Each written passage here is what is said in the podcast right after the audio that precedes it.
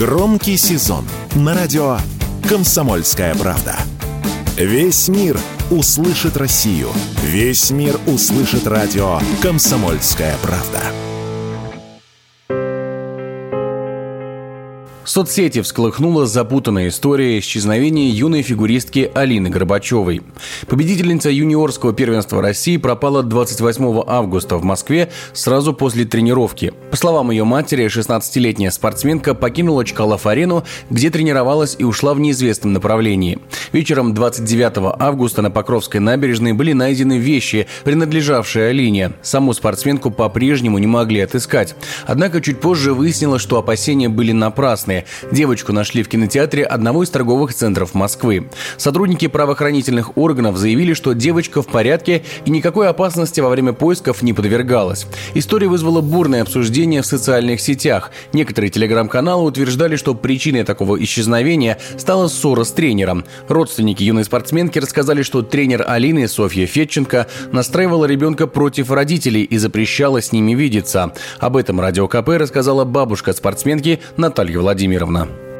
Тренер всячески способствовала вот три года, чтобы не общаться. Она запрещала общаться ей нами, чтобы добиться каких-то успехов. Она сказала, не нужно общаться ни с бабушками, ни с мамой, ни с папой, ни с кем. Она последние три года запрещала даже видеться с нами. Мы молчали из-за того, что ребенку карьеру не портить. Перепрошила все мозги ребенку. Однако сама Алина отзывалась с теплотой о своей наставнице. В интервью YouTube-каналу «Фигурка» она заявила, что тренер фактически заменила ей мать. То, насколько сильно я ее люблю, и то, как она меня поддерживает, помогает во всем. С разными проблемами помогает справляться не только на льду, но и в жизни. Ну, объясняет, как правильно себе вести в той или иной ситуации. Ну, то есть полностью заменяет, ну, как бы мне маму. И с уроками тоже помогает, и в таких, ну, жизненных обстоятельствах тоже объясняет, как надо себя вести, как не надо, как лучше, как хуже. Активное обсуждение вызвал и тот факт, что сама спортсменка уже несколько лет живет не с родителями, а именно с тренером. По словам девочки, отец отказался переезжать в Москву из-за строительного бизнеса, а мама хоть и переехала, но всячески отговаривала девочку заниматься спортом, из-за чего в их отношениях и произошел разлад.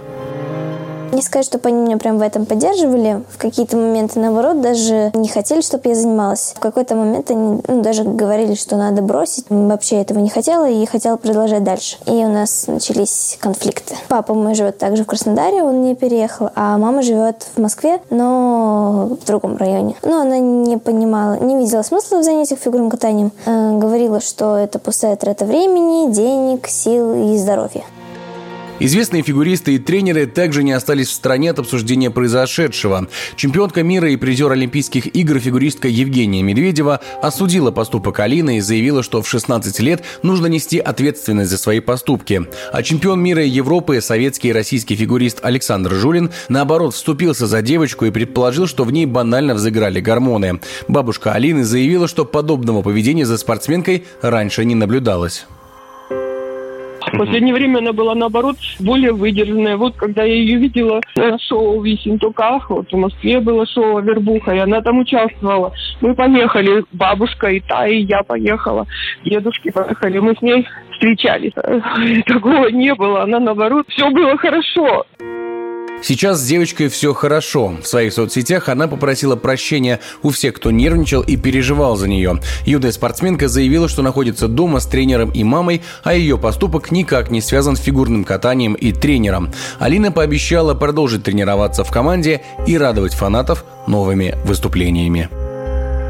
Егор Волгин, радио «Комсомольская правда».